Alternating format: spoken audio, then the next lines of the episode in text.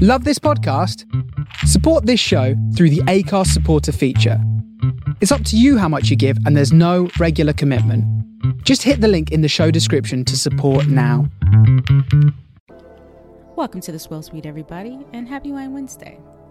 Well, we're kicking off the month of March, which is Women's History Month, with special guest Margo Gabriel. She's a freelance writer she writes for Cuisine, Cuisine Noir and other publications. And guess what? She's even written about the Swirl Suite. Check out her article in Cuisine Noir. But anyway, we invited Margo to the show because she just moved to Portugal during a pandemic.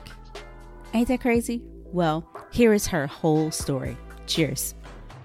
Um, before we introduce our special guest, uh, please vote for us for the Taste Awards. We are nominated for two categories the link and the information will be in the description box. Yes. Uh, vote Swirl Suite. Vote, vote for Swirl Suite. Yes. Yes. Yay. Can people vote multiple times? One time per device. Per device. Oh, per device. Thank mm, you. Aha. And if you have and if you have multiple email addresses. So vote well, from your work. Oh. Well, well, well. Okay. So this is like Chicago, early and often. Duly noted. Hmm. Duly noted. And also, real talk, Sarita, and edit this part out when you uh-huh. go back What's to this time stamp? Uh huh. I got you. While you have us on now, or maybe another time, we should just do a like voice recording or commercial to say vote for us. Oh yeah, sure. That we can post on our social. So like it yeah. just be a thing that you put yes. at the beginning yeah. of the podcast or mm-hmm on social media with just our voices and us saying, yeah, vote for us. Vote for Swirl Suite. And then that picture of the four of us outside the deal. Got you it. yeah, I do. Mm-hmm. Yeah. yeah. Yeah, that. Mm-hmm. Yeah. So I just thought of that when you just said this. I'm like, oh, wait, maybe we could do this. So, okay. Yeah. And back to the show. All right. Hey, Margo. Hey, girl. Hey, how y'all doing? Good. How are you? I'm good really no complaints. I mean, aside from you know being in quarantine. yeah, yeah, that's all of us. But you don't live in the U.S. We're gonna talk about that later. Please, I know. yes, please, because I need to hear the whole story of how this happened. Uh, introduce yourself to everybody. Of course. Hi, um, my name is Margo Gabriel. I'm originally from Boston, Massachusetts. Was born in Miami, Florida. My parents are from Haiti and I'm a freelance writer. Um, I'm a food writer and I, I love to eat. And so um, I've been able to, to um, interview some really fantastic uh, entrepreneurs and um, chefs and um, really fantastic wine, wine people uh, in, in the wine world um, over the last three years with uh, Cuisine Noir and Edible Boston. Um, and now I'm living abroad in Lisbon, Portugal. As of 2020, October 2020, I made the move. okay. and I've, I've, been there for a couple of months now. Um, been here for a couple of months and I really love it. I mean, aside from obviously, you know, the pandemic, um, it's been just a really fantastic opportunity to like meet and collaborate with some some really remarkable um, expats here. Wow, now is Portugal kind of open? Are restaurants and bars and stuff open there? They just closed. Um, they were open, but um, cases started spiking after the new year, um, and so the government decided to to pretty much close all indoor dining. So everything, for the most part, is closed with the exception of like pharmacy and grocery stores. So you hmm. could still do like Uber Eats and uh, takeaway, but you can't like go into shopping malls or. Oh um, wow! So everything is pretty much shut down at this point, um, with the exception of the grocery stores and pharmacies. So the that's really impacted. Open? The liquor store is open, so I'm always at the Mercado. Hopefully, like listen, first things priorities. yes. Uh, what is the weather like there right now? So this is our winter season, um, but it's very mild. So like today, it was in the high 50s and sunny. Okay. Um, okay. November was probably the coldest month here. It was like rainy, kind of overcast, but it usually, you know, by early afternoon, it's like sunny, right? Oh, well, that's nice. Yeah, it's not bad. That's nice. That's yeah. that's comfortable to sit outside if you decided to dine outside. Mhm. Yeah. Yeah. I mean, if you have a terrace, like that's I don't have a terrace, but Mhm. That's like big. Right. You like for some people, you know. Yeah. Yeah. Has one. Yeah. So how long have you been a writer? um. Wow. Okay. So professionally, the last three years, but I've been writing since I was like 13, and I knew I was going to be a writer. But growing up, Haitian American, my mom was like, "You're either going to become a doctor, a nurse, or a lawyer," and I didn't become any of those things. when I finally told her I was like, you know, going off to college and I was going to be studying English, she was like, but you already speak the language. I don't understand. And I was like, trust me on this, mom. you can do a lot with an English degree though. A whole lot. yeah, you can. But she, you know, for her, she was just like, Yeah. what are you going to do with that? And I was like, I Mhm. can teach. And she's like, okay. yeah. So it took, it took some convincing. I think sometimes still they're just like, what do you do again? That is funny. Uh, I was just like, okay. like my siblings, like they get it, but oftentimes I think like the the older ones in my family, they're just like, oh yeah, you know, Margo, she just be writing stories. He's like, what is she do? Girl, she just be writing. I'm like, meanwhile, I'm like I'm getting featured. They make it sound like a diary like, entry. I it's know, terrible. right? It's just I'm like, okay, all right, thanks guys. They try to play you. It's like, oh, you know, she's a philosophy major. She just thinks. yeah, she just, She just be be thinking. thinking. she just thinks. so that that's always funny. I'm just like, okay. Right. You'd be like, Keeps this me humble. Well, how did you specifically get into the food section? Because that that's very niche. How did, yeah, and, com- so, and um, competitive. right. Very, very much so. Um, the last, I would say, most of my adult professional life, I, I was just working in finance. So I worked at um, a couple of financial firms and I worked in academia and up until March 2020. And I was like, okay, uh, you know, with COVID, and then I had gotten laid off. And so that really pushed me into freelancing full time unexpectedly, which I mean, it was a blessing because definitely last year was a lot for many people, but Mhm. it just taught me to really like lean into my skill set, but also to tap into my network. So I ended up getting in touch with Sheree at Cuisine Noir just through a cold email. I'd been following their work since I was in undergrad, and I was like, oh my goodness, I would love to, you know, write for them one day. And I sent her a pitch, I think it was like in 2018. And I was like, hey, I just started a blog. My name is Margo. I don't have any clips because she had asked. She was like, can I see your clips? I'm like, I actually don't have any. I'm like, I have a blog and I had one one entry. so she was like, let's hop on a call. And I was like, sure. so shout out to Sheree. She's amazing. and uh, she was like, okay, well, we can, you know, give you an assignment. And my first gig was to interview um, TJ and Hadley Douglas at the Urban Grape. And they were just fantastic. Um, I hired my friend who's, who was a photographer then, and um, and that was my first byline in in Cuisine Noir, and I was just like overjoyed. um, and and really like the rest kind of is history. Like things really started picking up, and um, I felt more confident in in my ability to pitch. Um, and then I just started telling people like, hey, you know, I do freelance writing on the on the side. If you know anyone that's looking for more writers, let me know. And so then I just started pitching to brands that I've always wanted to write for because I felt like, okay, I could do this. Like the worst that they could say is no. Mhm. And um, you know, going to workshops and just like learning from other writers, reading other writers' work to really hone my, my craft. And um, that's really how I got started. Just sending that cold email.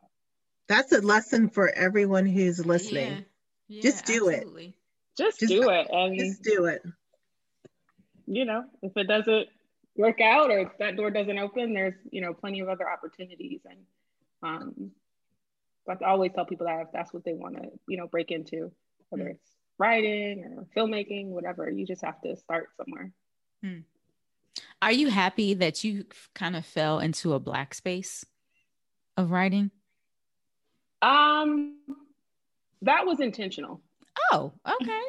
Yeah, it was intentional. So like, okay, I had pitched um other, you know, larger platforms that um, you know, have a bigger budget and I never heard back. Mm. um, obviously I didn't have clips at the time. And so for me, like it's still very much an honor to to have bylines um, with Cuisine Noir.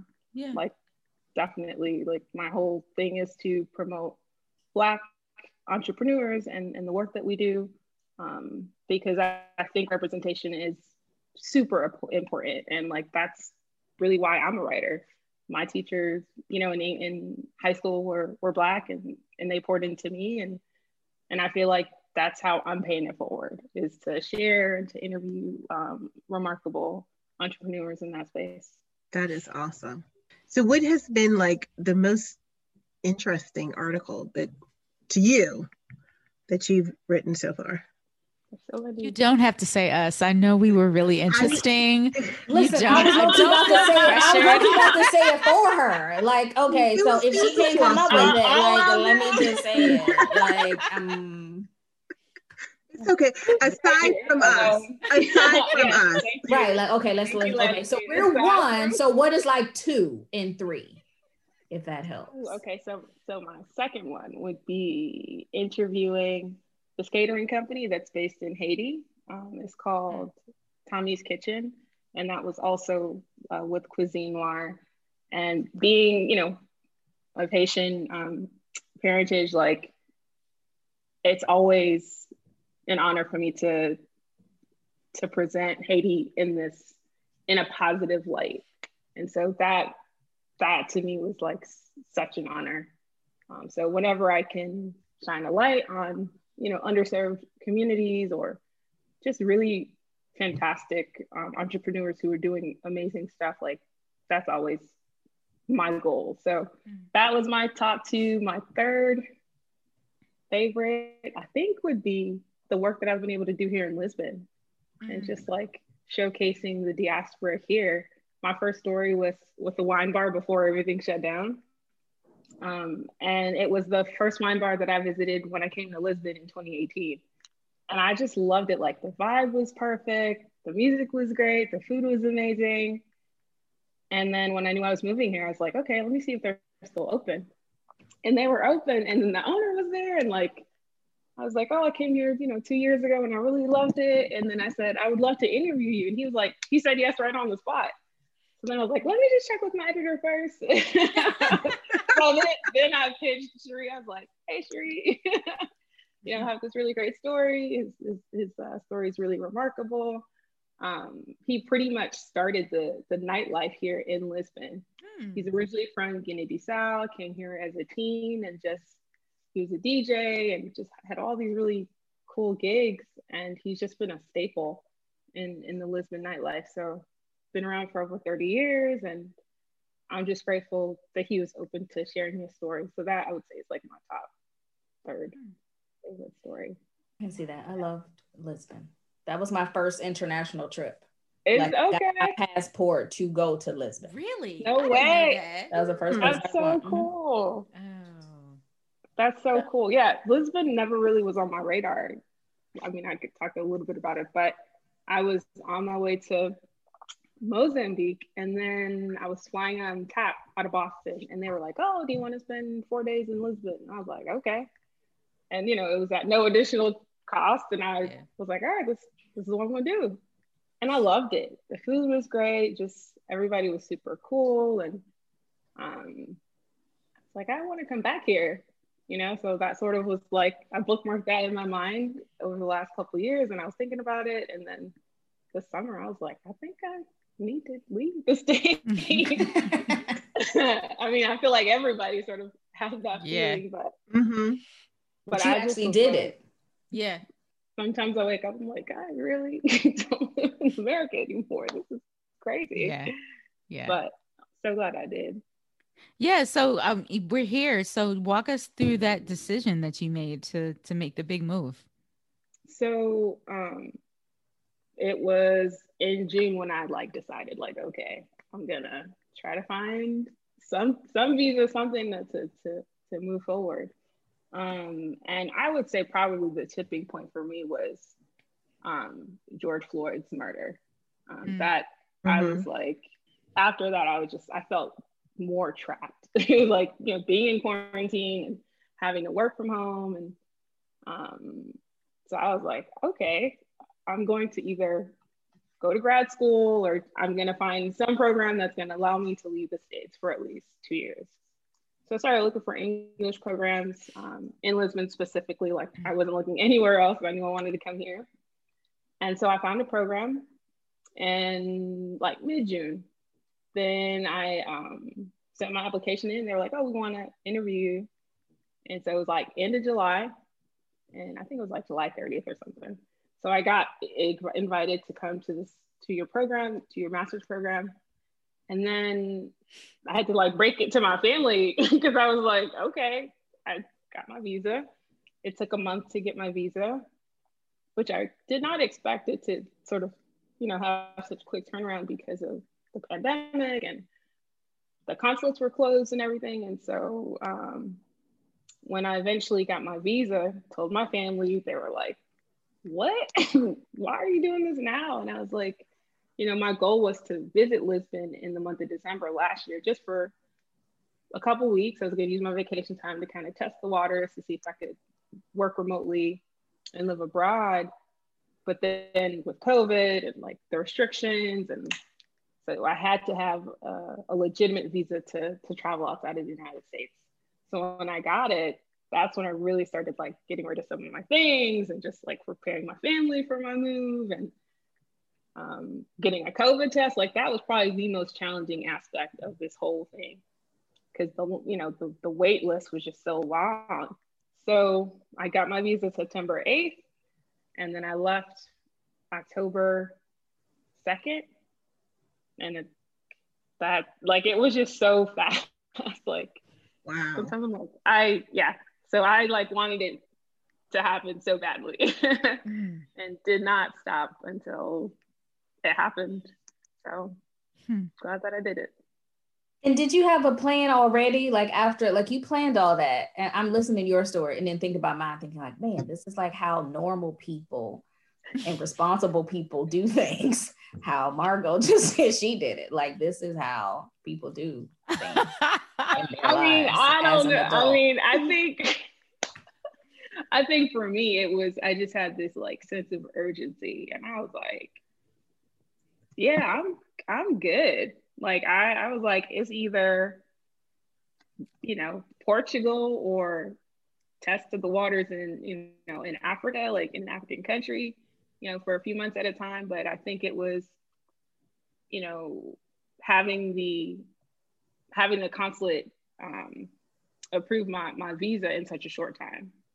I was not anticipating that. So I was like, all right, like I already had a plan B. I was like, I can go to Senegal or I can go to Mozambique, you know. So I was, I knew I was leaving. I just didn't know where and who was going to open their borders to to me. You, you were um, like, I'm getting out of here. L- literally. And I was super quiet about it. Like, even when I got here and I had like interviewed with the Huffington Post I wasn't posting a lot of my stuff online because I was just like, I don't want anyone to know I'm here. Like Sheree knew I was here and a few other people, but I was just like, no one needs to know that I'm here. Why didn't you want anybody to know you were there? I think for me, I'm just super low key. Like I'm just sure. like, all right, let me, let me do my work and, and keep it moving. But meanwhile, other people got to post the airplane wing. They got to. I, I just gotta be. And I'm like, they got to be on the moving walkway doing like reels, like or a boomerang. I'm like, well, just know. so you know, well, you're writing about it now, but just so you know, when I googled you, Lisbon comes up after your name. Oh, okay, wow. So That's it's so- it's out there now, girl. It, it is. So I mean, oh my goodness, that's funny. That's a lot.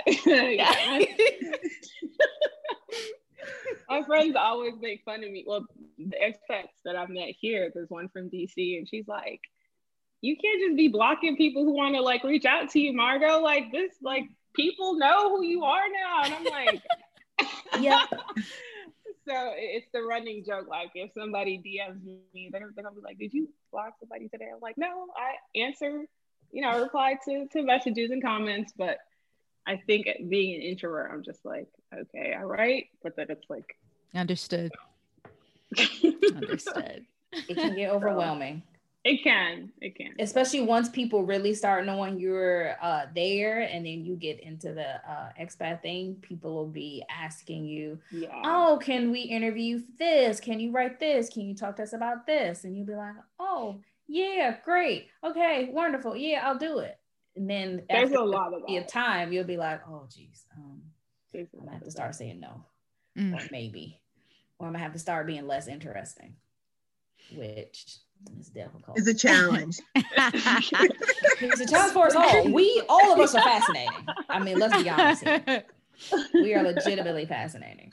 But no, when you went, you already had, you know, some writing gigs already planned, and you were already like, you know what, I just need Wi-Fi and um, I can work fine. Or when you got there, be like, okay, so now I gotta work on some something make money. Very simple. I have a very simple question. Did you find some place to live before or after you got there? Like how oh, did it yeah, work out? Because if you don't know anybody there, you can't right. like crash on a couch or anything. So yeah, how did that work? Oh, I had to book. So my goal was to get here in like the end of September to apartment hunt. I had booked an Airbnb, but then at the consulate in Boston, they were like, no, you know, the government wants to see that you have a lease. Residence. And I'm like, I don't want to oh. like sign a check, you know, sign a lease, and I've not seen the apartment. But they were not budging, and I was like, okay, if that's what you want. So the space that I have now, like I had only seen like six pictures. And I was like, this is. I'm like, I hope the, the dimensions. And they pictures be anything. Yeah. They pictures anything. anything. Here Listen, it's anything. wild. It is so crazy. Like, so they had pictures of the common area. They had pictures of the bedroom and the only picture that they had of the bathroom was the faucet, like just oh the faucet. So I thought it just be so in. terrible. Oh my, and oh my god! So I started talking to my landlord about that. I'm like, this is terrible. And so when I walked in here, I was like, did I move into a rooming house? Like I had no idea. but it's it's a legitimate apartment. Like there's a shower and it's it's legitimate. But I was cracking up. I'm like, this is like I was ready to stay in, you know, an Airbnb if it wasn't what I had anticipated. But you'd be amazed, Serena Leslie, with the kind of the pictures people put out for apartments because they don't have to try because it's like people, you know, they snatch them up so quick if you're in the city. So it'll be a it'll be a picture. When I was looking for an apartment, it would be like a picture of the corner of the wall. Like so, where what? front door and the hallway meet, it'll be a picture of that and then it'll be a picture of like the closet door and then like a corner of the shower and those will be like the photos you have. I'm like, it's like there's wow. no sense it's it. so it's, dumb. it's, so it's like you didn't even try. Yeah. Like so i'm glad i have this space. I was like I, i'll leave it for two years. I don't mind but most most people don't have i guess the same like or whatever but you do have to see it in person. I would hmm. recommend if you can, or know someone who who, can go see it. Yeah, mm-hmm. for you. Wow. So it was a gamble. That's the, you know that's the only thing that made me nervous out of your whole story. Everything was fine. I was like, oh my god, wait, how did she find a place to live? Mm-hmm. Tanisha, what that did quickly. you do? Yeah, Tanisha, what did you do when you moved to France? Um, when I first came, I uh, had an Airbnb. Oh, okay. And then I found a room to rent within that first week. Hmm. I met someone when I was here then who was super cool. And she was like, you know what? If you really do come back, she's like, you sound serious. Just stay with me till you mm. find an apartment. So when I came back that October, I stayed with her, mm. um, just sleeping on her couch with my little suitcase in the living room. And I stayed with her to that January and found an apartment um, that next January. That's how long it took me to get wow. uh, a place. Man, whoa. Y'all some brave souls. y'all, y'all, y'all some brave souls. Like, exactly. Know, that's what I'm, makes y'all special. Right. the apartment thing. that oh, it's stories about that. Yeah. Stories. Yeah. I've heard horror. I've heard horror stories just from like the friends I've made here. I'm just like, wow, okay. I'm very fortunate. You know. See, I didn't even think of that. I was thinking more of the language barrier, mm. but the whole apartment piece, yeah. Mm. So did you did you part, know some Portuguese before you that was a question I had. Yeah. I have zero. I speak some Spanish, so I try to get away with that, or I'll ask them like, "Do you speak French?" or and if they don't, then it's just like, okay, let me pull out the Google Translate. I'll be like, well, I'll just talk to somebody else. I'll be back tomorrow. Thank you. I know. I'm just like, they must be so sick of me when I go to the grocery store. I'm like, do you have celery? they're like, what? Especially for Thanksgiving. Oh my goodness. I was trying to make stuffing. We didn't have any stuffing for Thanksgiving because I couldn't find the celery. So it was just they were like, "What?" I'm like, you know, and I and I had the word in Portuguese. I don't think I said it right, and they were like, "You want leeks?" I'm like, "No." Did no. you show them a picture? Would that have helped? They had no idea what I was talking about. Mm. So I was like, they might not even eat it, but at least in Portugal, probably greens. So you can get they collard do. greens there. Yeah, you can get yeah. collard greens there because I'll find collard greens here at Portuguese stores or. At oh Portuguese wow! No, they do have collard greens. Yeah. Wow. Hmm. Wow. French people don't eat it. Collard greens and kale, like if I'm getting it from like a French place, oh my God, it's about to cost a, a mint. Mm-mm, no thanks. Wow. Wow. Did you find a turkey for Thanksgiving? What do we have? We had roasted chicken. Oh, okay. Yeah, sure. yeah, same thing. Same thing, I, yeah, no, we just had roasted chicken. what's um what's Portuguese food like? I mean, I know the wine. They're it's awesome, big into but... seafood. The wine is mm. fantastic. Mm. Um, the the food is just really like I love to eat, so I've not had a bad meal here. Mm. Um, big into bacalhau, so cod fish is like everywhere. Mm. available everywhere. Um, shrimp, duck, like they have some really fantastic dishes. There's oh, speaking the language. Yeah. It's mm-hmm. just it's my favorite dish so far. It's called duck rice with like fried chorizo sausage on top. Oh wow! Ooh. And it's like this really well seasoned duck and some rice, and and you have chorizo mm. on top. It is so good. Mm. it is so so good. So so good. Damn, it sounds and, good. Right, and the seafood, I mean, everything delicious. is fresh. So um, I'm always eating and cooking and all that good stuff. Yeah. how is your how's your life changed uh, since since you moved? I would say it's definitely made me more um, outgoing, and just because like I live by myself and I wanted to find a community of, of friends here. So Sheree really again came through and she was like, oh, you know, you should reach out to this expat. She's been, she's from DC and she's been here for two years. So I DM'd her and she responded and she was like, hey, let's meet for drinks. And so we met up maybe the end of October and we've hung out like almost every weekend. So she's like a little expat family here, which I appreciate. Her name is Cinnamon. And she's just been like super helpful in getting me acclimated and like getting, you know, my tax ID number that I need to get and just health insurance, like all those little things that you mm. have to, you know, get as as a new person in a new country. So I would say like it's made me more outgoing. It sounds so exciting. It's like you're starting over. Yeah. As that's an adult exactly, though. Yeah. Yeah, that's exactly what it feels like. Like I appreciate it because I'm normally introverted, but like now I just feel like okay, you know, I could before when things were open, I could say like, oh, let me go to this cafe or bar and and just like meet people. Mm-hmm. Whereas before, I was just very, I was way more introverted back home. And so you did you move from you moved from Boston? Yeah, from ah, Boston. Uh, okay. So it was just way more introverted and already had my circle of friends and I was like, I'm all set. But here I'm just like, I'm like, oh, cool. Where are you from? Or, you know, just people seem to be very open here, which I really love. Now, after the two years, are you going to come back or what are you thinking? Good question. Uh, I know. don't do it.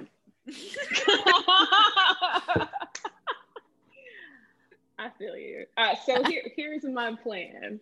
Um, my goal is to get my master's and then um, hopefully find an employment like here that would sponsor me to be here for, I guess, an additional three years because the way they the way the Portuguese government does it is you have to live here, I think, five years consecutively to qualify for permanent residency.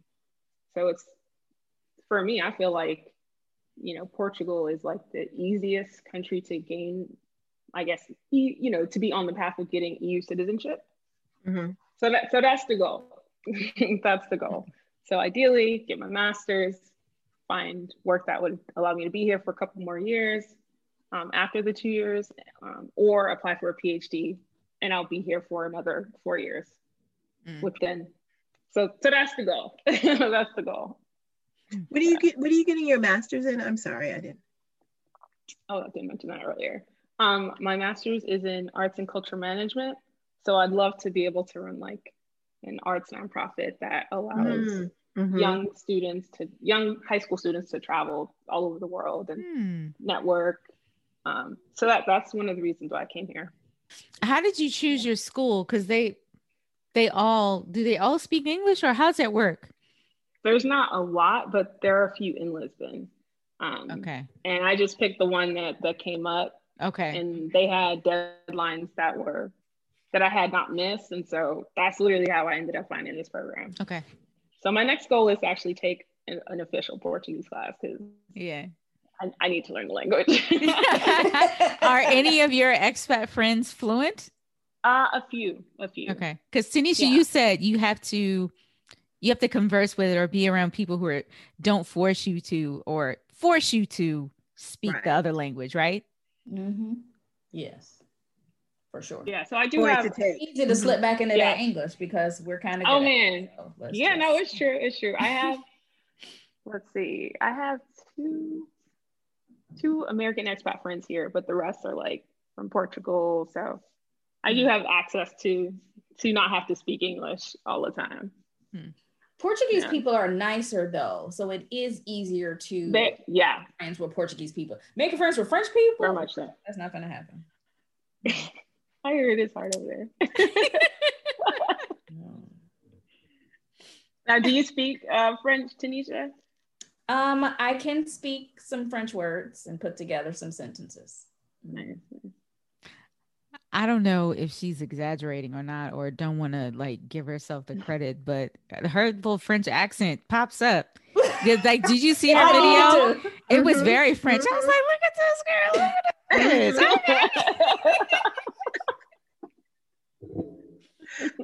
this. so it's just to say to speak French, like people are like, oh, fluent. And the thing is, I can speak and get my point across to someone, and then they'll respond back to me, and then I'll be like, I don't know what you said.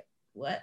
Mm. Like I won't understand what they said. So that's why, like, that's my hold up now with why I actually don't push myself to speak it more. So I'm like, all right, mm. I got my sentence out just fine. And then they responded mm. or tried to hold up their end of the conversation.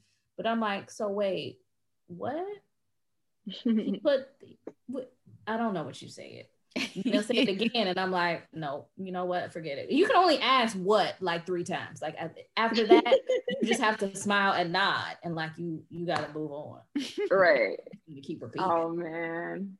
But you, I mean, you have said, Tanisha, um, that you have done wine tastings. Like you've gone to wine tastings and you've understood what they said, and it was in French. Yes. Mm, yeah. yeah. So yeah, I think you're probably further along than you give yourself credit. Probably.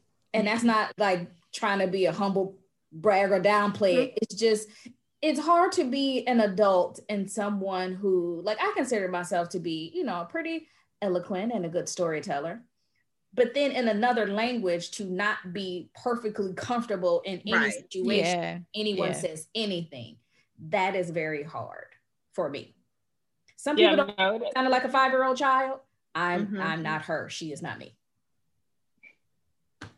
And then I bet dialect has an influence too, because like if you learn a language, or and I'll give you a, a really good example.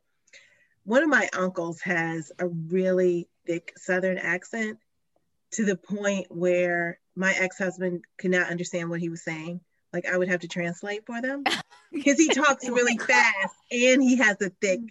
accent. So he would stand next to me and be like, "What did he say?"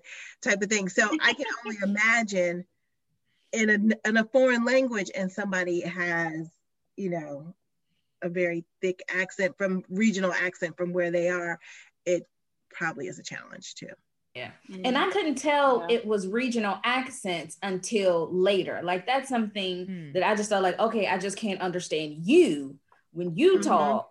Mm-hmm. Or like, all right, man, maybe I'm not as good or learning as much mm-hmm. French as I thought because I don't understand when this person talks to me. Right. Then when talking to someone else, I'm like, no, but I understand everything she's saying and I get it. Mm. Mm-hmm. People are like, oh no, she's from the north. That's why you don't understand her. Or like, oh, he's from the south and I'm like, it's funny because you know, everybody in the South anywhere like has an accent and you don't understand it. Like wow. the Southern accent in any country is just different. But here, they're like people from the South, they're like, oh no, you're not gonna understand that. And in the North, they have taken the language and it's even a different kind of French.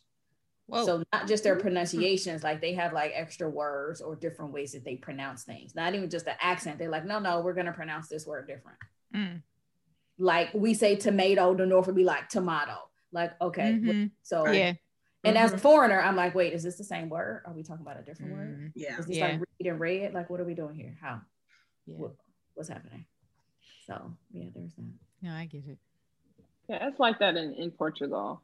Because before I came over, I was listening to a lot of like podcasts in Portuguese and didn't realize there was a huge different or there was a difference between Brazilian Portuguese and like European Portugal Portuguese. So I was like, okay, I spent the whole summer learning Brazilian Portuguese. This is not helpful. Oh, that's not going to help you not at all, girl. So I was like, I was like, this is insane. Like, it's like I notice the difference when I when I hear them speak um, Portuguese, um, or they drop their endings, and it's very like nasally, and there's a lot of like, a lot of sh sounds. So. Mm so definitely have to like train my ear to to understand. Yeah. In the beginning, even just trying to understand the separate words was hard. I'm like, it sounds like one song lyric. Yes. Like, it's like yes. no. So I was hyped, like before I could even translate it to mean something that I could comprehend. I was just hyped that I knew the separations in the words and that it wasn't just a long note. I'm like, oh wait, I understand that he just said mm. six words. Like I was hype when that happened. later on, when I can actually translate them six words, because like when you hear anything foreign sounds fast, mm-hmm. and so mm-hmm. it always sounded fast, and then it sounded like it all ran together. Mm-hmm. So once you can yeah. even hear just the word separation, you're like, okay, we're making progress. All mm-hmm. right, we taking steps. Yes. and then after that, you'll start being able to translate words. And then, and then, and then, and then. Girl, may the force be with you. It. Thank you. it is not an oh, easy man. task, but I know you're up for it. Oh man. Um, so last serious question. This is actually for Margo and Tanisha. Is there any advice for an American that wants to move to another country? That's a really good question. I would say this is the advice I give to everybody to do your research, like really, you know, because it's not like you're not going on vacation, like you're uprooting your life to, you know, to move to a new a new country. Um, so just you know, do your research and just know like what what your limitate limitations are. Like what what is it that you want? Do you want to still maintain the, the same lifestyle that you currently have in your new country? Oh, then don't come. Host country, like, or you know, getting used to the systems. Like, there's a lot of bureaucracy here, um, and that that takes some getting used to. Um, especially we could do a whole episode on bureaucracy, girl. That could be a whole conversation. Uh, like, you know, uh, for an example, um, you have to once you're here in Portugal, you have to get registered to get. It's kind of like you know, your social security number, but here we call it NIF, NIF, and it's a little tax ID number that they that they give you. Ideally, you're supposed to get it. I want to say within two months of you being here just got mine. Been here five months. I just got mine. Wow. Uh, so you know, I've learned patience quite a bit of patience and, and just dealing with the systems. And so sometimes I'm like, this is crazy. But again, I'm in a new country, so just kind of have to adjust. But definitely do the research. That's what I would recommend. That's excellent advice. So to go along with that, I would say um, I think number one for me, I have to would be not to idealize or idolize the place you're going. And I say that especially here because it is Paris and people look at it as this, oh my gosh, it's Paris and it's this and it's that. And so they have this whole dreamy idea in their head of what it is. And it even might be like that when you come here as a tourist. But when you get here and live here, you're not living in the Eiffel Tower. So yeah. you have to be realistic about what this place actually is to to live here. And then the second is um, kind of like what Margo said of being flexible. Um, the way your life is in America, your life absolutely will not be like that when you are here. So you have to. So I guess mine would be more manage your expectations. Mm-hmm. Your life is not going to be the same. If you want it to be the same, then don't come. Like I'm not even going to try to talk you around that. Just don't come. Don't come here with your same American attitude, your same American mm-hmm. ideals, your same American, um, your full American way of thinking. Like, yes, you can still be American and get things mm-hmm. done because me being an American has helped me build a business here because of I mean, the ingenuity, the work ethic, the think outside the box, all of that has helped me. But I can't be fully American and be like, well, you have to do things the way they do in America. That's not how they do them here. They're not going to do them as fast. Unfortunately, it's not going to be as thorough. But that's just a thing. So you have to be flexible. Flexibility goes along with that whole patience thing um, and trying to get through bureaucracy, trying to get help for anything. You yeah, manage your expectations. Things aren't going to flow as smoothly as you think they should. You think it should take a week, it's going to take you a month. Manage it. Figure it out. Give yourself time. Be flexible. And yeah, that's those are my two pieces. A glass of wine. right. And luckily the wine is good over here because otherwise right. like, oh I would have jumped off the roof. Like right. I would have jumped off the roof a couple times. and over simple stuff, like I would have jumped off a roof trying to get a bank account. Like that was one of the hardest things I oh did. Get oh a bank my. account. Same, same. and why is that hard? Like I'm literally trying to give you my money. Why are you making that hard? I'm trying to put a stack in your hands, and you're just like, I'm not sure. is it is it difficult because it's considered an offshore account? Is it considered an offshore account? No. No. Okay. I thought it was like. I thought it was. No, it might have been no something like illegal. no, not something illegal, but with France, I know. I'm not sure if this is a French rule or European or EU rule, but it's now a deal with um, they have to america has to be able to access foreign bank accounts if you have like a regular foreign uh, bank account. Okay. so some places don't even want to deal with the extra paperwork of having an american get an account. Hmm. interesting. Um so i got to run around a bunch of times with going to banks and they be like oh no not here. Mm-mm, nope you can't do it here. Oh no we don't do that. And i'm like we don't or you don't. Yeah. Mm-hmm.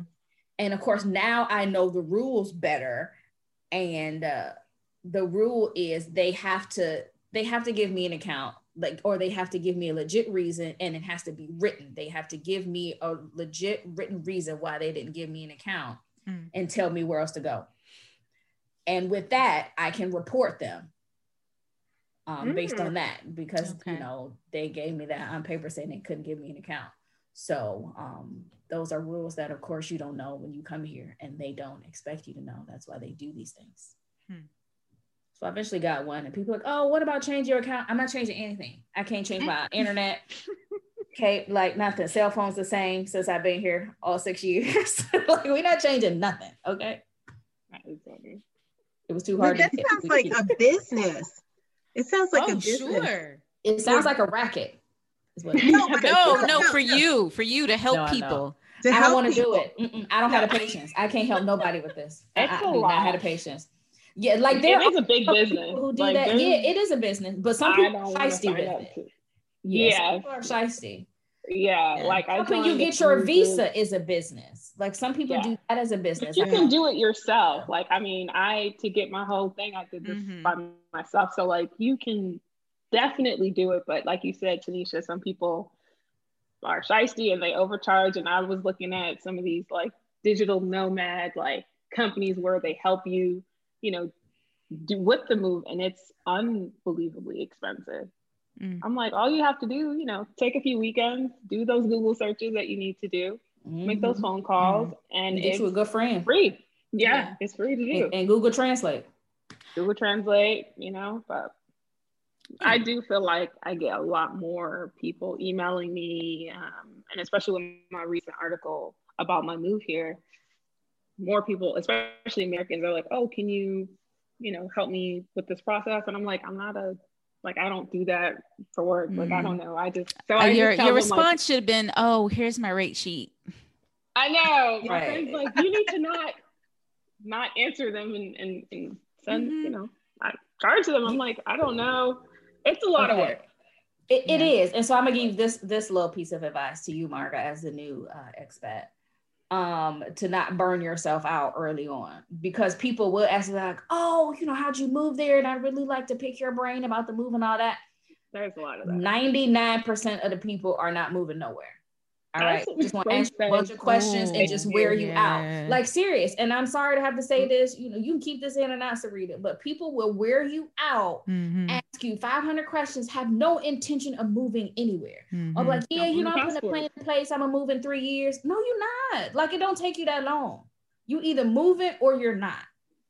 And you can't keep, you don't want people to keep wasting your time by you answering the email, going back and forth and all of that and they're not going anywhere. Yeah. So, you know, and the reason I'm saying this is one, it happened to me a trillion times. Wow. I got tired of it real fast. Give them like Sarita, she was half joking, but give them a rate sheet. Just be like, you know what? Um, I do offer this as a service. It costs this much. I bet you they won't ask you any more questions. You're right. But, and that's a light that. way to like seriously, like just come yeah. up with a rate sheet. It's 150 an hour to talk to me like whatever the case may be or say it's 75 hour whatever you want to do and if they're like okay i'll pay it well pff, all right now you made you some money and the thing is if they're serious they're going to come at you with actual questions and they're going to do right. some pre-research like let right. me look this up because time is money you know her time mm-hmm. is important Absolutely. so Absolutely. yeah that's another thing all you're right. not going to wear me out with loose questions so how did you move I get those DMs all the time. I'm like, I I googled the embassy and I I followed the directions that was on the. I don't know, like it's. Mm-hmm. It's how'd you move? Atlantic. Like, like I packed a suitcase and bought a ticket. Like that's it. Like what do you want to know? So mm-mm. even in yeah. interviews, people ask me silly, not silly questions, but so Tanisha, so like how'd you get to Paris? Like, have, and this is again, I'm not trying to be arrogant, but like if you can say like, oh, I followed you for a while, da, da, da, you know how I got here. Mm-hmm. And you know what I do. Like ask me another question. Like I'm sure right. you can think of another question to mm-hmm. ask that will help your audience. Mm-hmm. If that's what you're trying to do this for. So you packed up a suitcase and moved to Paris? is that what you did? is that a is that a question? Like, why am I doing this? How long is this? How long is this interview? Oh man. So yeah, wow. girl, let me just help you. If that's any advice I can give I appreciate you. that. No, truly. Cause I'm like, listen, people gonna wear know. you out. yeah.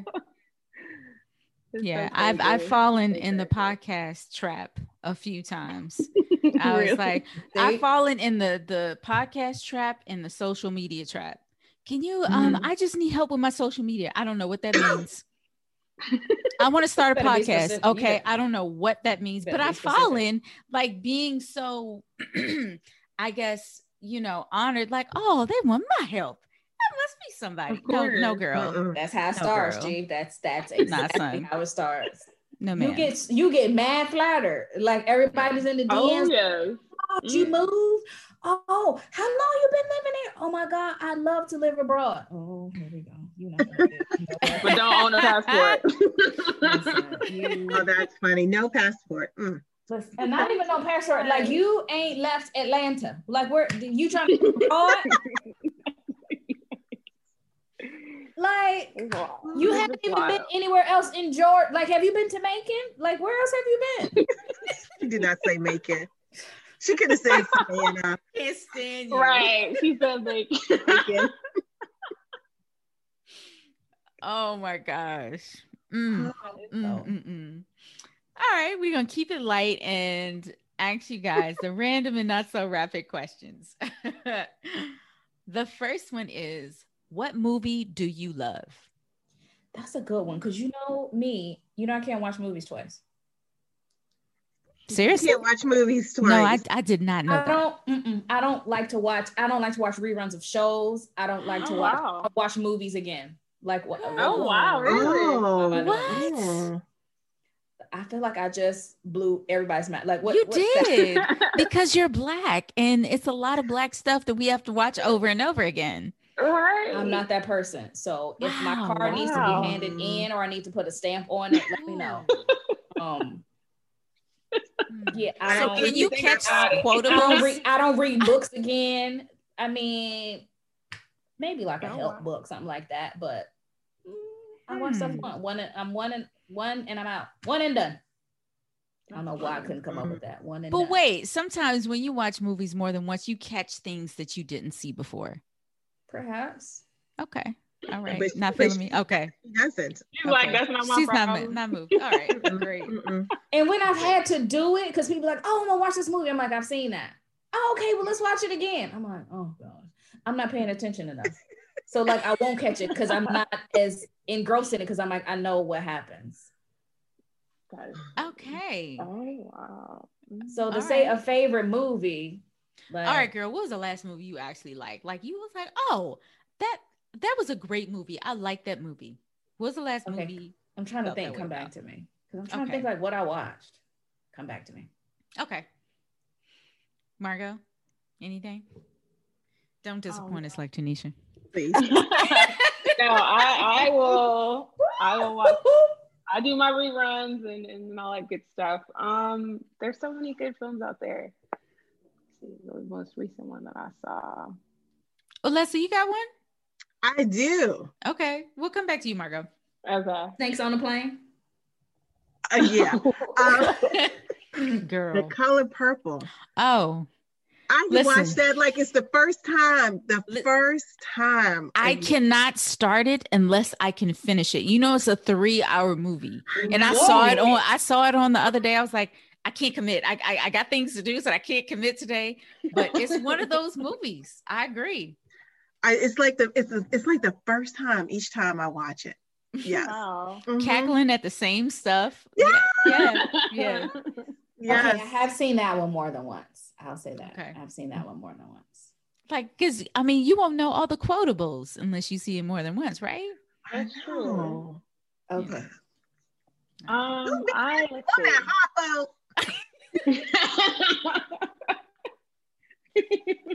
yeah, that's gonna be lost on me. Oh, oh, Tanisha. I'm kidding. I'm kidding. I'm kidding. I know the was from Color Purple. From Color Purple, New Jack City. Friday. From, from Friday. Okay. All right. There's a few. I really like um it's by Barry Jenkins. It's called, I think it was one of his first films. Um, Medicine for Melancholy. That came out hmm. maybe in. Okay, she didn't hit us with an art house film. Yeah, all right. Know, right? they play that at Is East this a documentary? Cinema. No, they play that at no, East no. Cinema in DC. That's it's one of those. Most most likely. Um, but it, oh, it was just right super. I loved it because I love San Francisco. It was set in, in the Bay Area and it follows uh-huh. two um two black San Franciscans just you know trying to stay in the oh. City and okay. they're being pushed out because of gentrification. But it's it's mm. it's a really mm. cute cute film. I really loved it. Well, since I haven't seen it, add to my I can watch that and add it to my list. Good. Okay. Add it to my list. All right. Sarita, what I is yours? All right, I'll go next. So, um, actually, one of my recent, I'm going to add this to my list of faves, but I love the photograph. yes. Oh, I absolutely love yeah. that movie. I'm very yeah. picky with yeah. um romantic films, but that one that that's to me that's on the level of like a Love Jones. But I just yeah, felt everything, the music, mm-hmm. the jazz in the background. I was like, oh, oh God. Goodness. And I was like, is that Solange? oh, Oh, it's and it. it's beautiful. It's just it's, it's so it's, beautiful. It's yeah. beautiful. It's beautifully they, shot. They do mm-hmm. a good job of like yeah. capturing New Orleans. I was like, oh yeah, mm-hmm. I love everything about this movie. So I forgot um, about the photograph. Yeah, yeah, that was also really yeah. That's one. my newest addition. Very cool. Very cool. Yeah. Tanisha, so you do not have an answer. I will move on. Nope. Next question. all right. Next Fine with me. All right. need a drum roll or like a sound effect for the next question. How do Just we do checking. It? Just checking. Okay. All right. We're we're on to our next money question. If you received eight thousand dollars, what would you do with it? I thought about this this weekend. Okay. Because I said, Sarita is going to ask us.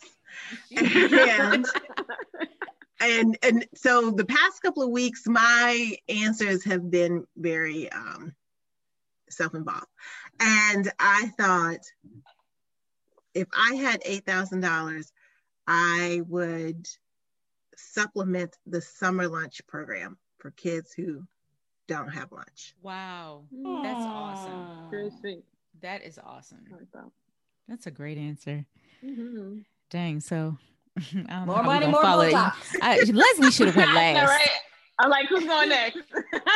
Start with the Good Samaritan. That's why I got to give a fake answer. More money. I'm like eight thousand. These joints could sit up, stomach flat, oh my butt God. up. No, I'm kidding. I'm not doing that. oh Girl, have you seen me? Nothing needs to be done to this rack. All right, it is perfection as oh gosh. Do you have an answer, girl? Yes, 8,000. So I'm buying a bottle of DRC for sure. I don't know if I'll buy two bottles, one to drink now, one to keep, but like a good one from like a good year from like the 80s, probably. Mm. Um, and then a first class flight to somewhere I'm not sure of yet probably still in Europe and then get like a so the flight wouldn't be that expensive. And then get like a ball or suite. And then just, you know, um, have a photographer follow me around. Cause you know, that's what I need to do that for the gram. Because why would I have eight thousand and no one can know it? No one can see it. you got to memorialize it. Right. When we get to 10,000, I'll share it and take someone. But for now. oh yeah. Um, remain unpaid. taking this money on the road. We're not. We're not putting nothing on the college loans. We not. Mm-mm, we no. Mm-mm. Doesn't. Um, Sorry. Margo. I would. I guess spend the money between starting um, the nonprofit, the arts organization that I'd love to to launch, um, but also get my my family traveling. So my niece and my nephews, hmm. um, because Aww. I feel like, you know, travel is is such an education, and, and to mm. be able to give that as a gift, um, that would be really cool. Mm. So, yeah. Nice. Aww. Sarita, what about yours? You know, this one was a because it's not it's not quite like eight eight thousand is a nice amount, but it's not quite enough for what I have planned for the 10K. But I would probably um, invest in a small Black business. So I know that um, Coco Noir is always looking for investors. Mm-hmm. Leslie, I don't know if you would look for investors, but I would invest in a small black it. business. She's gonna invest in you, Leslie.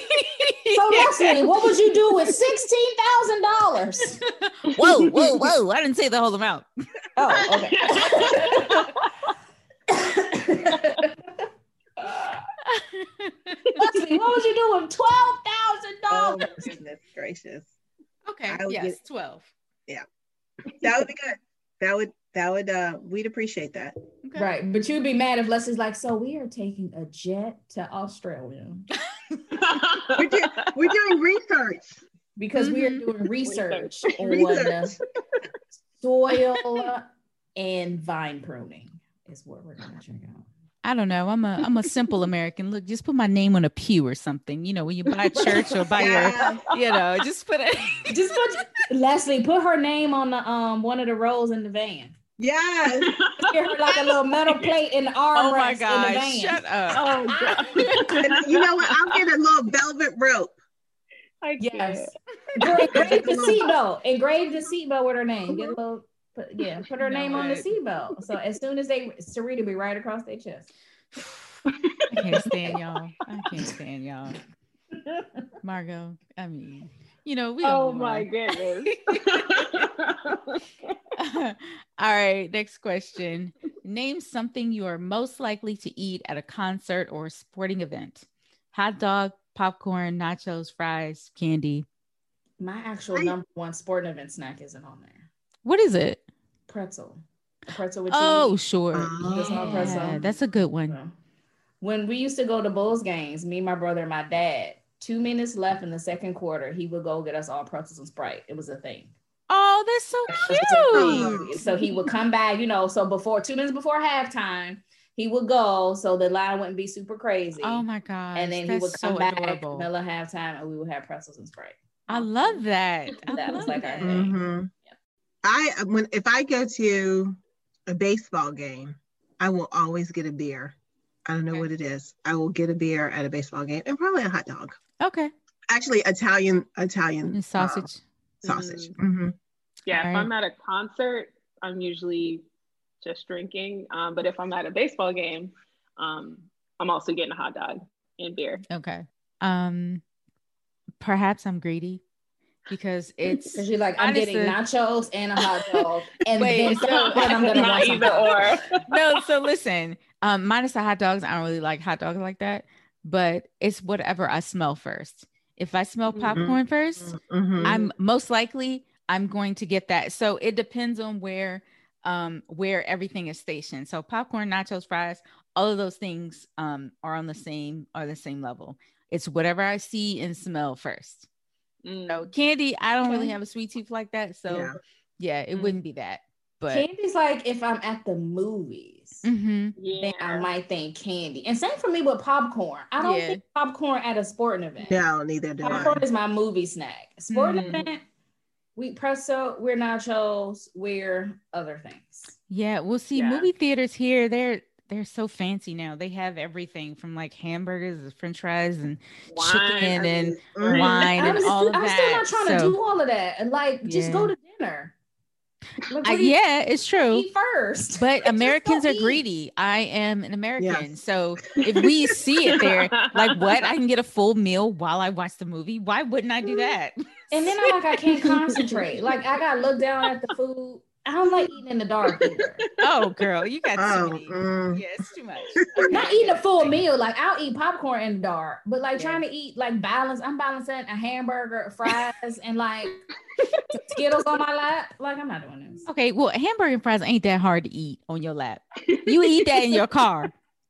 and have done it. Yes. Yeah. yeah. In broad daylight. All right. Anyway. Or at least with some kind of light.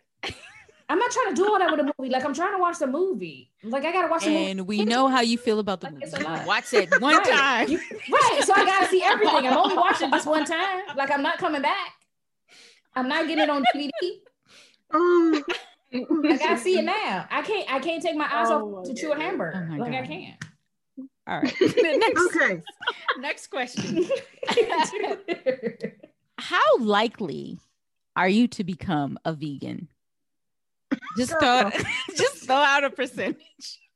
Five percent. I mean, now that You're I live full, Portugal, full vegan? like Girl, full vegan, not vegetarian, full vegan. So like no cheese? Like can we add no cheese, girl? Just vegetable, fruits, and carbs. Girl, five percent. Mm. Five percent likely. And that's only not likely. Never say never. Five percent. You talking out of hundred percent? I don't think it's likely unless it was yeah. like, you know, medic for medical reasons. And my doctor's sure. like, Margo, you need to cut it out. I don't. I used to be vegetarian, and like now that I live here, no. Okay, like, so between, you used to be a what like, type of vegetarian were you? Um, so I I ate cheese. I consumed okay. dairy, um, but just not like poultry, seafood, red Got meat. it. Um, but um, this was like when I was an undergrad in college. How long did that last? Uh, I was vegetarian for two years. Oh, okay, that's a long time. Okay. Yeah, it was. I, I enjoyed it, but it was hard. Sort of, you did know, you enjoy it? Around, I did. Like my skin was the most clearest it had ever been. Wow. I had more energy. Like I did notice a difference. Okay. Um, but when I went back home, um, it my mom was like, "What are you doing? What is this?" oh, you're Haitian so too. That, she probably wasn't trying to hear that. She wasn't. She was like, you. she pretty much was like, "Oh, they brainwash you. Like I sent you to school to learn, and they brainwash you. Like what's, what's going on?" so she just was like, "You want to study English and you become a vegetarian? Like what is happening?" Like she just did not. Oh, that's definitely a foreign mom like, conversation. Yeah. So that that was that was short lived. yeah. yeah. I, I did know the benefits, but now I don't mind it. But being in Europe and like the quality of the food is just so good. Yeah. It's it, mm-hmm. it would be a challenge to to willfully just become a vegan. Yeah. So Girl, cheese. That's all I'm gonna say. I'm not. right. Cheese and bacon. Like, I mean, there are other oh things gosh. like yeah. cheese and bacon. Like, I'm literally never giving those. Okay, let me not say never. Um, I'm not going. I'm not going out without fight. Okay. All right. Leslie, I'm looking at your face. I'm like negative two percent would I be a vegan. I mean, it would have to be if you don't do this, Miss Freelo, you are going to die in the next couple of days, and we might have to make some concessions. Type of What's the rate coming up off that 8K? Like someone's like, okay, so for the 8,000, then I'd be like, how long? Like 8,000 not a life. 8,000 ain't enough to be a vegan. Right. Not to me. Depends how long we talking about being a vegan. True. Be a vegan for a month? Oh, Tanisha thinks there's No, I think this is forever. Right. Oh, I'm saying like to if you pay me, I could do it for a finite period of time. no, no, no. And all those like you know, I've said this before. I I am very skeptical about those Beyond Burger, what have you, because if it was meant to be meat, it would be meat.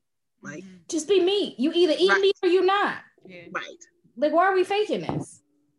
Right. Mm. And making it look like meat. Like let's not. It's tasty. Y'all know I do meatless Mondays. I'm sorry. Whoop. Let me fix that. Meatless Monday mornings. Just in the morning. it is just the morning. It's just the morning. I didn't get it out. It's just the morning. 24 hours. Like it's, not, yeah, it's not. I can't just, even lie. I'm not even gonna lie on the podcast. It's just the morning. I make a cute, very filling, like Monday. It's usually like brunch style. It's very large. Um and but like dinner is usually, huh? a frittata type of situation? No, but that's not vegan. Oh, because it has cheese. It's the, well, it's eggs. And eggs. Eggs. Oh, I don't even think of eggs. Like, that's not real meat. right. That's okay. Meat. That's, okay, that's Leslie, we get it. I don't think you'll right. never be a vegan. Uh-uh. I'm like eggs, cheese, bacon. Yeah. You don't name staples when people cook stuff like, oh, well, we making this vegan and there's no eggs, and I'm like, egg like hold stuff together. Like this why your food falling apart. Everything all crumbly. well, there's substitutes for it. Mm-mm, I'm not playing. Like, so you know, being Catholic, oh especially my. now, you, there's no meat right, on Fridays, right? Sure. But you can have eggs. So see, I didn't even oh, think like no, they're okay. just right. See, right. that's vegetarian, all yeah. right, not vegan. Unless you're Tabitha Brown, you're not even about to talk me into it and cooking nothing for me. Okay? I, I, would eat one of her dishes. Other than that, I'm not doing it. um, for me, it's it's it's not likely. There's probably only for health reasons that I would be able to give up seafood. Mm. So, right. um, seafood I wouldn't be able to do. Um, and, and then I really ever be unhealthy. True, true, and like I have an affinity for roasted chicken. So not even mm. fried chicken. It's the roasted, roasted. chicken that's yeah. I don't know. It's really? golden brown, it's juicy. I don't know. So nah, I won't be able to give it that. and eggs, eggs will be a serious problem. So, mm, my percentage is I love like ten percent. Oh my goodness. Yeah. Okay. Yeah. Yeah. Low for me too. Yeah. All right. The last question is for Margo. I read online that you like gin. Is that right? I love gin. Okay. Love gin. All right. Love so gin. pair your favorite gin cocktail with a song. Oh, okay. Um, it would be Lucy Pearl's dance tonight. Hmm. So impressed. What's our cocktail? I'm so impressed. Let me see if I I did can. not expect that from a millennial. I, I can't even lie to you. Oh you. my goodness, I'm I, impressed. I love. You know Lucy Oh Pearl? goodness. Somebody told you about this. You got an older sister. Oh wow. no, I love music. Like, yeah, love music so much. So I have Really quick, did anybody going. Uh, did anybody watch the D'Angelo Verzuz last night? I watched some I of didn't it. even know he had one. I saw- Yeah, they didn't promote it like they did the other big ones, but yeah, I watched. Yeah, it was like three in the morning. Like I couldn't do it. How was it? So I okay. So first of all, as a huge, massive D'Angelo stan, I thought it was great just to see him and like feel his energy and that kind of stuff. Um, you can tell he's getting older. Um, it was uh, it was a little uncomfortable at some moments, but it was great overall. He brought out Method Man. He brought out um, Mm. oh Method Man and Redman. He brought out um her, and he sang and she sang Lauryn Hill's part of um Nothing Even Matters. Mm. Oh, so it's some some real key moments that happened. Um, everybody thought it was great, but Swizz Beatz and uh, Timbaland let out that they said on their Instagram live that he was still supposed to battle Maxwell, but for some reason they couldn't get it together. They were supposed to battle each other on Valentine's Day, and they couldn't. They couldn't get the details together. So um, D'Angelo was already planned and already ready, so he kept going um, solo.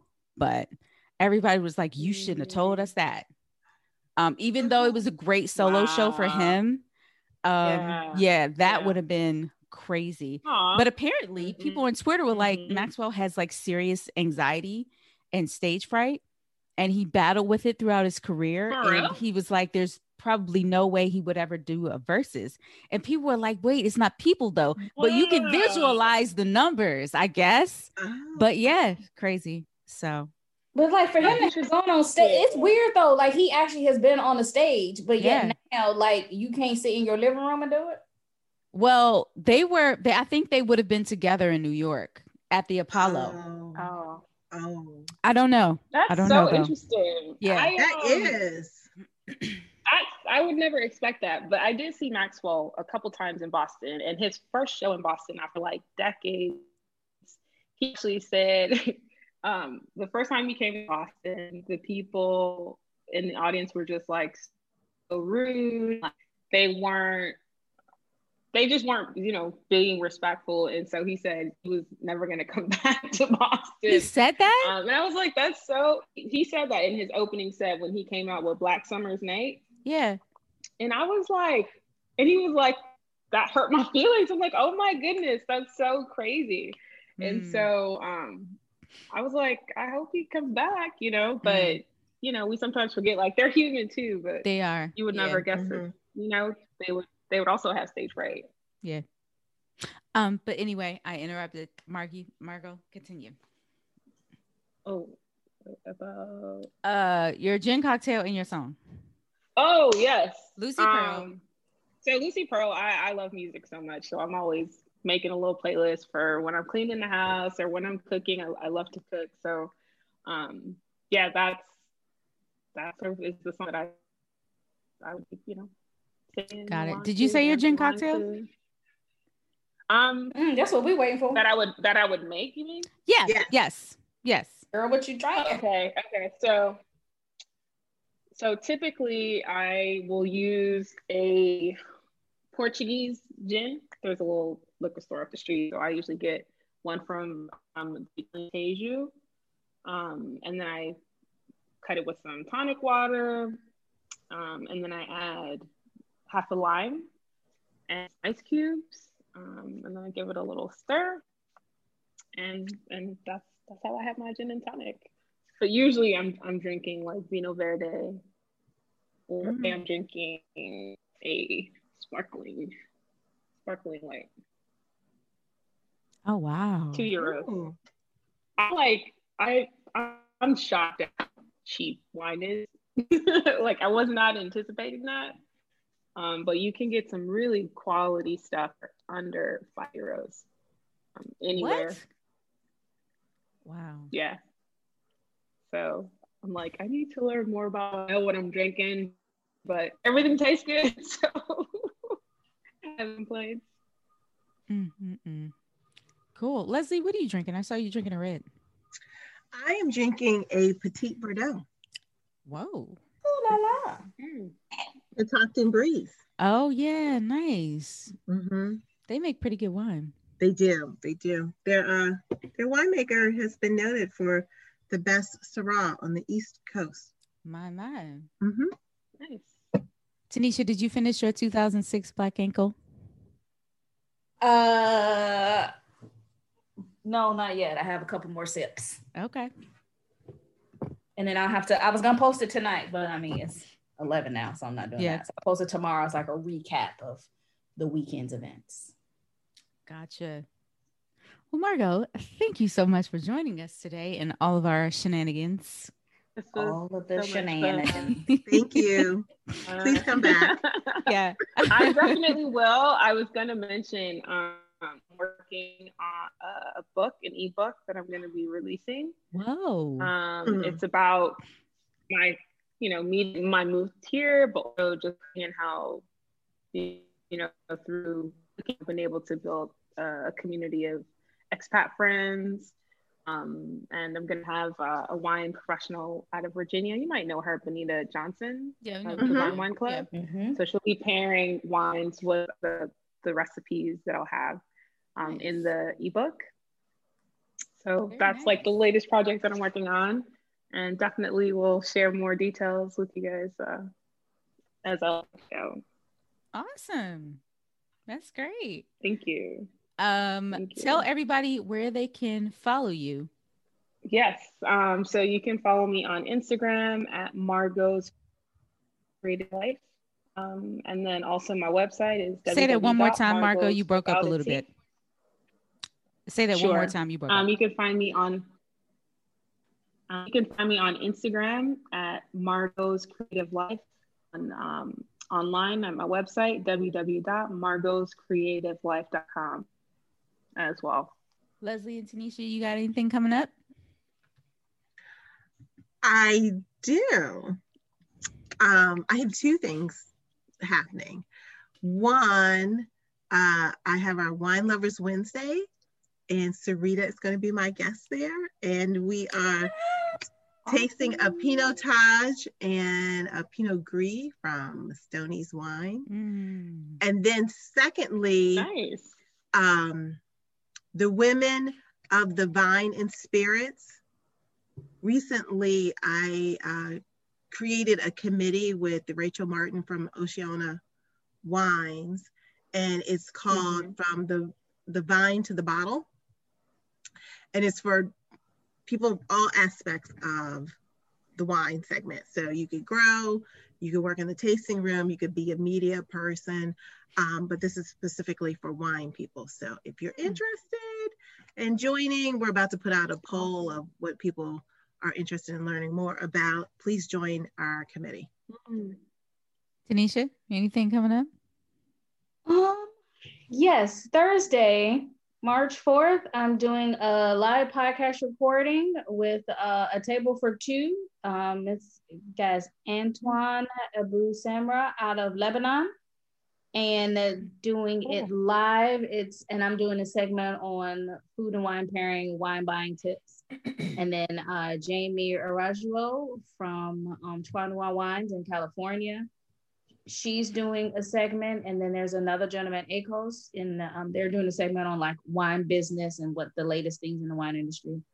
Um, so yeah, that you can register at uh, a table for two on Instagram. You can do, you know, you can register and get all the mm. information there.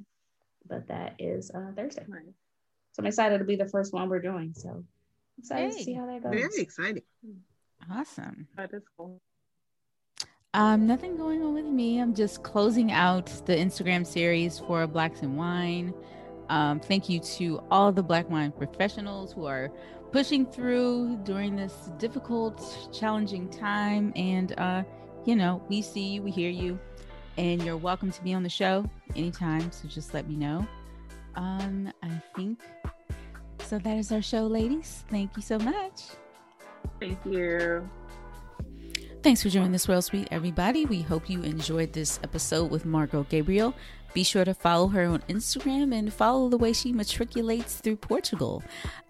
Be sure to follow all of us on social media, follow the Swirl Suite, and don't forget to like and subscribe, share our podcast, and provide comments. Cheers.